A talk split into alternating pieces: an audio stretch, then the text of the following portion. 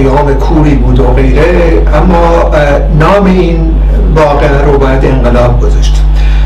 بر اساس تحلیل هایی که ما داریم از نظرات خود مارکس در مورد انقلاب ها و اونم این هستش که اگر توده های خیلی وسیع به آگاهی سرنگونی نظام حاکم رسیده باشم میلیونی در خیابان ها باشم و اگر اعتصاب عمومی کارگری برای مدت ها به درازه انجام میده در یک همچین شرایطی وقتی که بحران امیر سیاسی و اقتصادی گریبانگیر هیئت حاکم شده شرایط برای انقلاب آماده استش بنابراین در داخل ایران ما این سه موضوع رو مشاهده کردیم. یعنی طبقه کارگر پا به عرصه مبارزات گذاشت شوراهای کارگری ساخت و همچنین کمیته های عملی کارگری ایجاد کرد طی دوره و اعتصاب عمومی رو سازمان داد در محور اون شرکت نفت.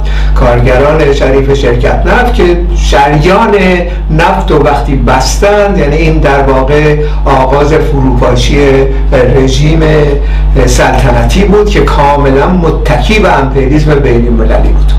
یعنی در واقع این شرایط شرایط انقلاب هستش.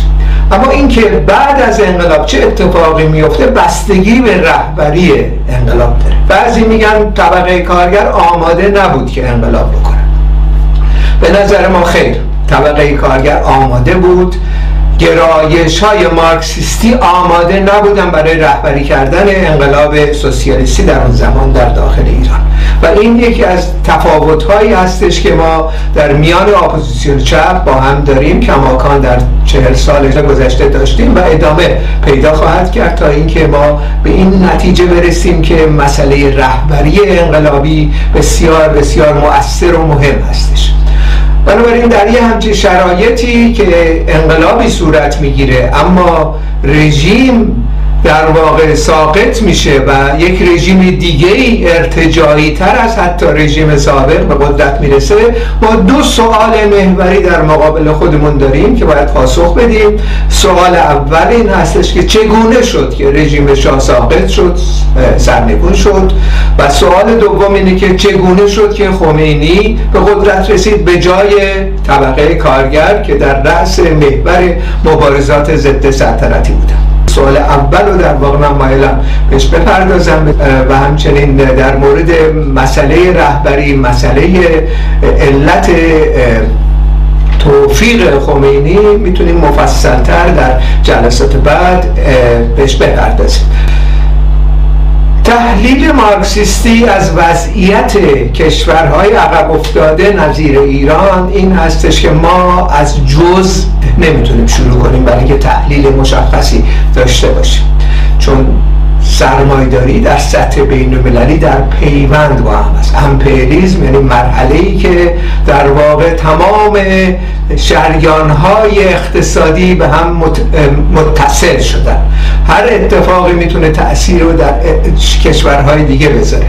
و از این لحاظ این موضوع موضوعی نیستش که کشف لنین بوده باشه یا اینکه در دوران انقلاب اکتبر روزا لوکزامبورگ و بخاری رو اینا که سر امپریالیسم بحث کردن کشف کرده باشه خود مارکس در واقع تو مانیفست یکی از اولین اسناد تاریخی صحبت از این می‌کنه که سرمایداری در یک کشور در واقع به رشد خودش زمانی می‌تونه ادامه بده که جهانی بشه. امروزه اون زمانی که صحبت می‌کرد 1848 گفت اینا در واقع با دور زدن دماغ امید وارد یک مرحله نوینی شده. سرمایداری جهانی شده و این سرمای جهانی شدن سرمایداری کمک می‌کنه برای اینکه سرمایداری در یک کشور ساخته بشه.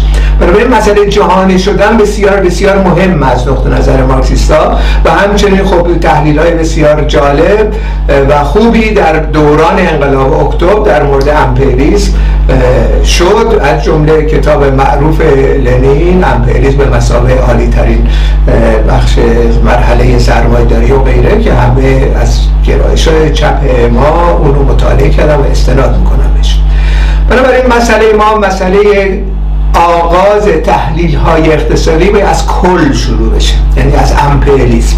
اگر ما نتونیم مراحل مختلف امپریالیسم و دلایل ورود اون به ایران رو خوب تحلیل بکنیم قادر نخواهیم بود که ماهیت ارتجای دولت های حاکم رو تشخیص بدیم و در نتیجه به کجرا خواهیم رفت. در نتیجه به جایی که تحولات رو به گونه ای برای انقلاب های سوسیالیستی آماده کنیم میفتیم به دامن جریانات حتی ارتجایی.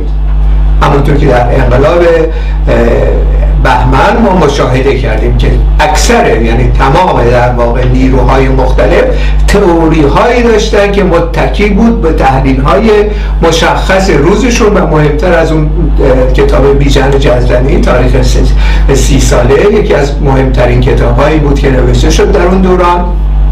این در واقع مسئله به صورت نظری و تحلیلیش متکی بود به همون نظرات استالینیسم حزب توده و غیره که اصولا در جامعه ما یک جامعه هستش باید تحلیل کنیم. اصلاحات ارزی تاثیراتی گذاشته و برجازی کمپارادو پیدا شده و در نتیجه در مقابلش ما برجازی ملی داریم. در نتیجه ما از برجازی ملی حمایت می‌کنیم برای اینکه مرحله اول انقلاب رو به جلو ببریم علیه امپریالیسم.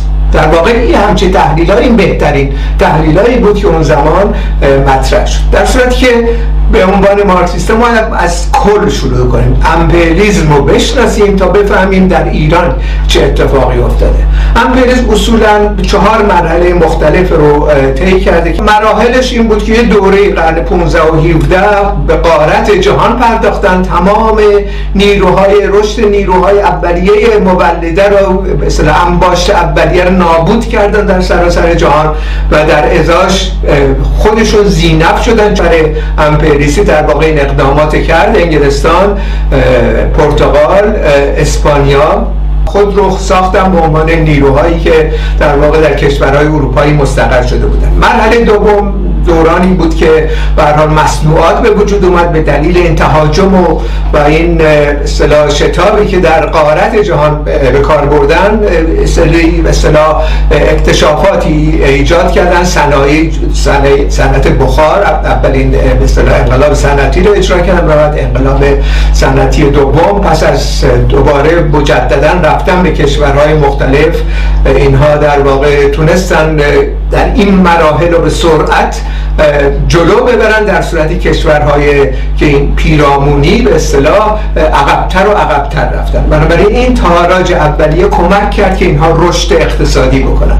و با این رشد اقتصادی یک سلسله بحران ها و یک سلسله نیازهایی دامنگیرشون می‌شد که اینها را مجددا با از طریق تهاجم به کشورهای پیرامونی حل می‌کردن. مرحله سوم مرحله کلاسیک امپریالیسم است که لنین راجع به صحبت می‌کنه روزا لوکسامبورگ و غیره. این مرحله مرحله ای بود که در واقع در به دنبال از نقطه نظر اشباع مثلا سرمایه حاکم بود در این کشورها چون سرمایه های بیشماری در دست داشتن اینها رو باید به شکلی حل می‌کردن. از طریق رفتن باز دوباره به کشورهای پیرامونی و در صدد مثلا منابع تک در ایران نفت و عربستان سعودی و غیره این کارا رو کردن و اینها رو باز دوباره آوردن به کشورهای خودشون تحت کنترل قرار دادن و این موارد پیش اومد و اصولا مارکسیستای ایرانی هم اکتفا می‌کنن به این تحلیل. تحلیل در واقع لنین در اون دوران و در این اصطلاح تحلیلشون و نظرشون از امپریالیسم در اینجا محدود میشه.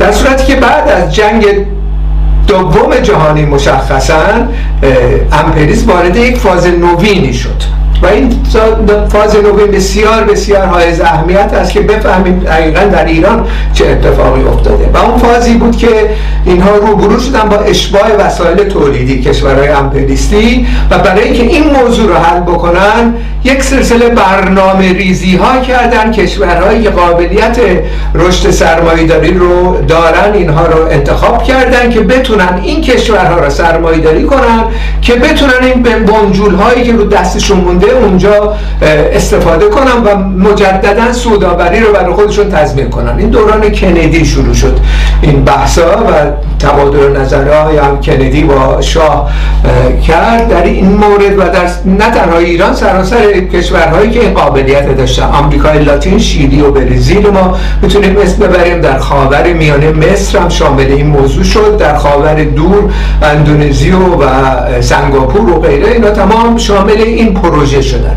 پشت سر این پروژه سازمان سیا و سازمان دولت مشخص به اصطلاح پنتاگون نهفته بود که این پروژه رو عملی کنه در سراسر جهان که بتونه حل به اصطلاح مسائل خودش رو بتونه به اجرا بگذاره و مجددا به مسائل به اصطلاح خودشون ادامه بدن و این بحران رو حل بکنن بحران اشباع وسایل تولیدی در نتیجه برای اینکه این اتفاق بیفته خب بعد از جنگ دوم جهانی هم تو که می‌دونیم وسایل خیلی پیش پیشرفته ای ایجاد شد برای اینکه مقابله بشه در جنگ و اینها خب یک تکنولوژی نوین پیشرفت های تکنولوژی نوین دست پیدا کردن پس از جنگ دوم جهانی و تا امروز هم این دوران ادامه داره. یعنی ما دوران به صنعتی اول داشتیم ماشین بخار انقلاب صنعتی دوم داشتیم برق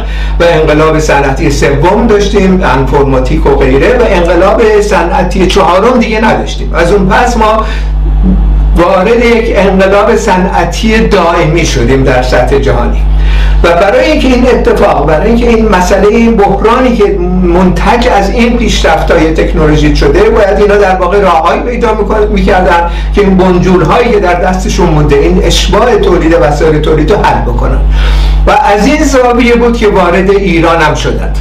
و, و از این زاویه بود یک سلسله اقدامات شروع شد در داخل ایران تحت عنوان انقلاب سفید شاهنشاهی و اصلاحات ارزی اینا در واقع یک بنیاد بود به نام بنیاد فورد که بودجه های عظیمی سرازیر کردن به این کشورها که این اقدام بکنن. یعنی این جوامع عقب افتاده قرون وسطایی که متکی بود به بچه تولید آسیایی رو متحول بکنن به سرمایداری بکنن. یعنی اون سرمایداری که از بالا تحمیل میشه. و در جوامع اروپایی اینها سه کار عموما کردن. پس از انقلاب های دموکراتیک یکی اینکه دهقانا رو آزاد کردن از دهات آوردن به شهرها به عنوان نیروی کار.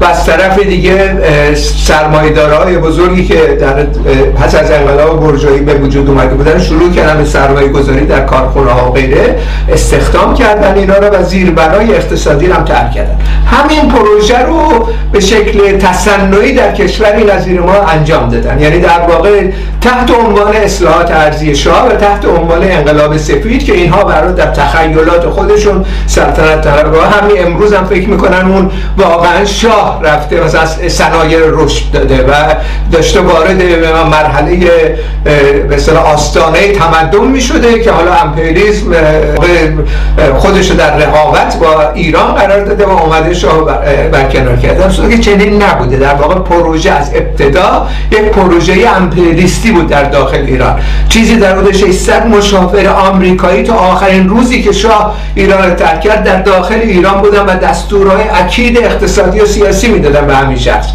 و از این ازش هم در تحلیل نهایی خواستن که بل کنه از ایران بیاد بیرون و اونم گفت چشم اومد بیرون با گریزاری. بنابراین این مثلا تبلیغات سلطنت طلبا و این جریانات راست که در امروزه از رادیو تلویزیون های 24 ساعت در ایران آغاز کردن و رضا رضا خان فلان کرد و رضا شاه داشت مسئله اقتصادی رو حل می‌کرد و ما داشتیم وارد تمدن بزرگ می‌شدیم و حسادت کرد آمریکا و غیره. تمام مبتزلاته با عرض مذرت. هیچ پایه عینی نداره. اینها دروغهایی هستش که سلطنت طلبا راه انداختن و تاثیراتی هم متاسفانه به دلیل این تبلیغات عظیم و بودجه های عظیمی که سیایه در اختیارشون قرار داده در میان جوانان هم گذاشتن. اونطوری که به حال مشاهده میشه. بنابراین این جوانان در داخل ایران فریب این به اصطلاح تحلیل های مضحک رو نباید بخورن. اینها در واقع مرتبط بوده به سیاست های امپریالیستی و بنیاد فورد پشت سرش بوده و دقیقا همین کارم در ایران کردن. اصلاحات ارزی رفت. 60 درصد از دهقان رو رها کرد یه به اصطلاح تقسیم عراضی به بخشی از اینا انجام داد و به 60 درصد آورد به شهرها. یه سری دزدان و قاچاقچیان و تجار قبلی و فاسد و دور هم جمع کردن به عنوان سرمایدار بودجه های عظیم کلان کشورهای بانک های امپریستی به ایران سرازیر شد و بانک های مختلفی ساختن و به زمین سازی اقتصادی هم فراهم آوردن. راه آهن کشیدن فرودگاه ساختن و غیره و یک ظاهر سرمایداری در داخل ایران ایجاد شد. برای چی؟ برای اینکه شرایطی آماده کنه این بنجل های امپریستی به ایران. خب در ایران ما دقیقا مشاهده می‌کنیم که ایران وارد صنعتی شدن نشد و هرگز هم نمی‌تونست بشه. و در ضمن هر جریان برجایی هم که در داخل ایران بیاد اونها هم نخواهند تونست که صنعتی بکنن ایرانو. به این علت که سرمایداری در واقع سرمایداری بین المللی یک سلسله اقداماتی در راه تولید وسایل تولید کرده و اجازه تولید وسایل تولید به این کشورها نمیده. به دلیلی که رقابتی در دست خودش نمی‌خواد داشته باشه. و این کشورها این سن به اصطلاح صنعتی شدنش چون محدود به تولید وسایل مصرفی. یعنی چی؟ یعنی اون چیزی که در ایران می‌بینیم. کفش بلا، کفش ملی، بخاری ارج یخچال ارج و غیره و غیره که تمام محدود به وسایل مصرفی در داخل ایران. و این کشورهای مختلف هم همینطور. خیلی به ندرت اتفاق افتاده که وسایل تولیدی اینجا کشورها تولید کنه اگر هم کردن تحت نظارت کامل امپریالیسم انجام میشه که اصولا اینا پیشرفت های اقتصادی نتونن بکنن. تنها راه گسست از این ماجرای امپریالیسم و وارد صنعتی شدن واقعی در داخل ایران یا هر جای دنیا گسست از خود امپریالیسم و گسست از سرمایه‌داری است. این تنها راهیه که ما در مقابل خودمون در این یک قرن گذشته دیدیم. حالا در یه همچین شرایطی وضعیتی که اتفاق افتاد اینه که در داخل ایران برای اینکه این نوع سرمایه‌داری این نوع سرمایه‌داری تحمیلی و از بالا و یه سرمایه‌داری کاملا ناقص الخلقه ایجاد بشه برای رفع بحران خود امپریالیسم اینها مجبور شدن یک سلسله محدودیت ها ایجاد کنن در راه کمتر کردن نفوذ اقتصادی تجار. تجار در واقع در داخل ایران حتی اوایل زمان شاه همه کاره بودن در واقع با مثل به اصطلاح قرض می‌دادن به مردم در بازار بودن. این ارباب تمام شهرهای مختلف این تجار به اصطلاح بازار بودن. ولی در این شرایط یک سلسله تعریف های امروکی اعمال کردن که اینا دیگه نتونن از بیرون بیرون از مرزهای ایران. مثلا زمانی بود تجار می‌رفتن از چین و هندوستان و جاهای مختلف وسایل رو میخریدن میوردن داخل ایران با قیمت بالاتر میفروختن. بنابراین گمرکات رو بردن بالا. تعریف گمرکات بردن بالا و اینا یک بخش عمده ای از تجار ناراضی شدن. در این داستان اصلاحات ارزی و غیره اینا حذف شدن. کنار رفتن از موقعیتشون. و همراه با اینها روحانیت. روحانیت بخشی در واقع از هیئت حاکم بوده که از خادمین امپریز بودن. و اینها در یه همچه شرایطی اونها هم یک سلسله موقعیت های خودشون از دست دادن انجمن ها و تشکل هایی که داشتن محدود شد. و از این زاویه هستش که ما اون مسئله خرداد 42 خمینی رو می‌بینیم مثل اعتراضات روحانیت انجام میده منتها اعتراضات به شاه بود. برای اینکه امکانات ازش گرفته بودن و این داستانی که ارتباطی که با امپریز داشتن کماکان پاورجا بود تا زمانی که انقلاب 57 صورت گرفت. و اینا اسناد جدیدی اخیرا بیرون اومده به زبان انگلیسی در بی بی سی سایت بی بی سی انتشار پیدا کرده که اونجا رو بخونیم از نامه تا روزهای آخر خمینی در نگاری با کارتر بوده و گفته ما از سابقه همکاری نزدیک با هم اومدیم. ما به شما خیانت نخواهیم کرد و غیره. یعنی قور قرارایی داده برای بازگشت به ایران. ولی به هر حال این به کنار مسئله اپوزیسیون روحانیت تجار به دلیل شرایط عینی این پروژه ایجاد شد. نه به دلیل دیگه. اینها بخشی از هیئت حاکم همباره بودن. بنابراین گرایش هایی که میان صحبت اسلام سیاسی حلول کرد در داخل ایران جریان ارتجایی از هوا اومده. حالا به هر حال شرایطی هستش که ما این اسلام رو کنار بذاریم و با هم متحد بشیم و یک به اصطلاح رژیم معقول سرمایداری مانند چیزی که قرار بود در انقلاب مشروطیت صورت بگیره انجام بدیم. تمام اینا کذب محض. اینا در واقع نشون میده که این دوستانی که از این صحبت ها می‌کنن اطلاع دقیقی ندارن یا اگر اطلاع دقیقی هم دارن دارن انکار می‌کنن واقعیت هایی که در ایران اتفاق افتاد. بنابراین اپوزیسیون تجار و روحانیت در واقع به این شکل به دلیل حذف اینها از پروسه تولید بوده صورت گرفته و اینا برخن به خارج اومدن و رژیم شاه به این کارهایی که قرار بود انجام بده ادامه داد. اما بحرانی که رژیم شاه دچار شد که در سراسر جهان هم این بحران ایجاد شد اینه که از اونجایی که تولید متمرکز از محدود از به تولید وسایل مصرفی این دائمی نمی‌تونه ادامه پیدا کنه چون بازار اشباع میشه. یعنی مثلا اگر یه میلیون بخاری ارج اینا تولید بکنن خب اینا رو که دیگه بخاری ارج به چین و کشور اروپایی نمی‌تونن بفرستن چون هزینه تولید اونجا به مراتب پایین تر از خود ایرانه. در محدود به بازار درونی ایران میمونه.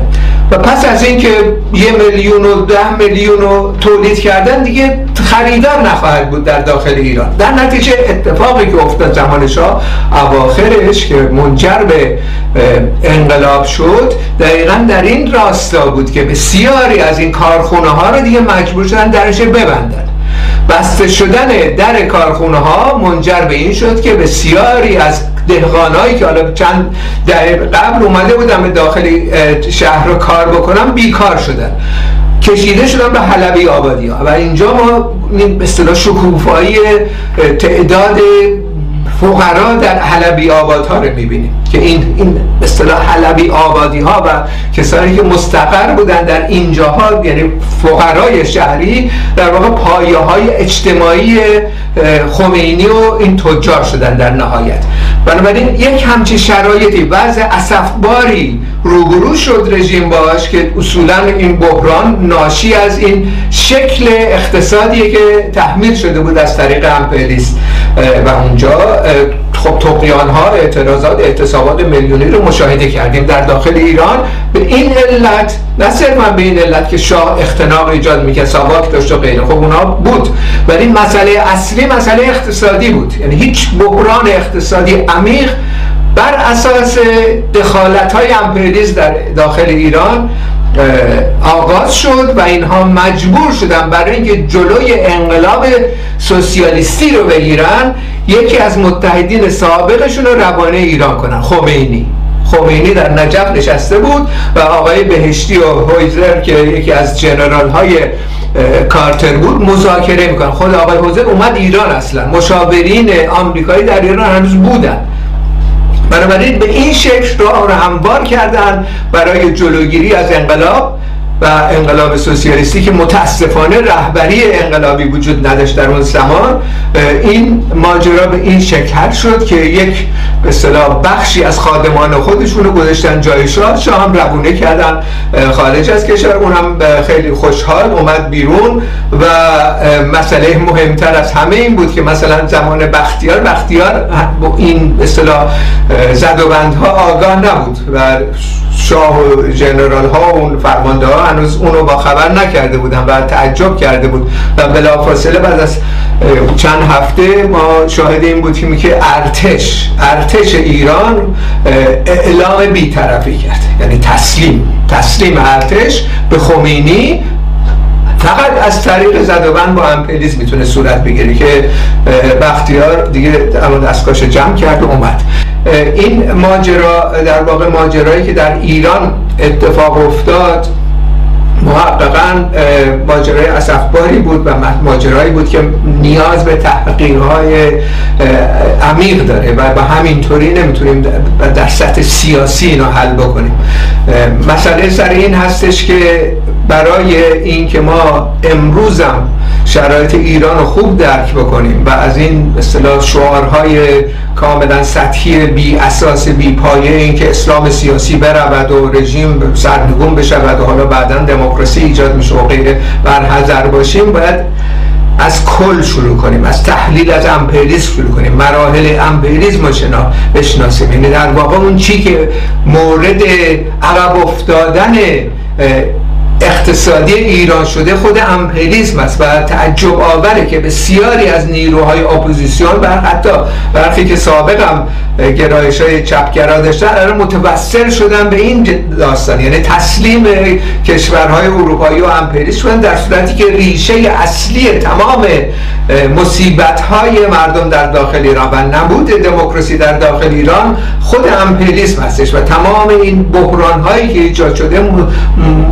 متصل به تمام به سیاست هایی که امپریالیسم اعمال کرده در داخل ایران. و از این زاویه هستش که دنبال راه های دیگه ای رفتند که بریم حالا مثلا سرمایداری معقول پیدا کنیم چند تا استاد دانشگاه از خارج بیان در ایران امور رو در دست بگیرن رضا پهلوی که سوسیال دموکرات شده ظاهرا بیاد در ایران ایران نجات بده و غیره. اینها در واقع یک بخشی از سیاست های خود امپریالیستی رو می‌خوان اعمال بکنن و امپریالیسم در ایران ما مشاهده کردیم. حتی حکومت دکتر مصدق هم نتونست تحمل کنه. دکتر مصدق کمونیست و سوسیالیست و غیره نبود. گرایشی بود که به دلیل فشارهای عمومی مسئله ملی شدن نفت مطرح که خب اونو سرنگونش کردن. کی اینا رو سرنگون کرد؟ CIA و شبکه جاسوسی خود بریتانیا تحت رهبری آقای چرچیل این کار کردن. و هنوز که هنوزه بسیاری از این جریانات راستگرا اعتقاد دارن که نه ایران اتفاقی که در ایران بود به دلیل عکسش هستش یعنی به دلیل توفیق ایران بوده و الان هم یکی از تبلیغات اساسی که این انجام میدن در سطح دنیای مجازی این هست ببینید در داخل ایران مثلا زنها چقدر وضعشون خوب بود هجاب نداشتن. ببینید ما داشتیم وارد تمدن بزرگ می‌شدیم پیشرفت های اقتصادی ما رو ببینید که الان چی شده. پس بیاید اکتفا کنید به همین رضا پهلوی و جریانات سوسیال دموکرات و برجو دموکرات انواع اقسام کسانی که وابسته هستن به جریانات اروپایی آمریکا که به این مسئله ایران حل بکنیم. این یک اصطلاح برخورد کاملا انحرافی هستش در اپوزیسیون چون راه دیگه ای ما نداریم در داخل ایران به غیر از گسست کامل از امپریالیسم و سرمایداری که وابسته به اون هستش. و از این لحاظ هستش که ما در واقع باید کاملا روشن باشیم که این درس های انقلاب یکی از مسائل اولیش همین مسئله بحران اقتصادی است. شاه همینطوری ساقط نشد. شاه دچار بحران عمیق اقتصادی بود و اونم ناشی از دخالت های بنیاد فرض در داخل ایران بود. با تشکر.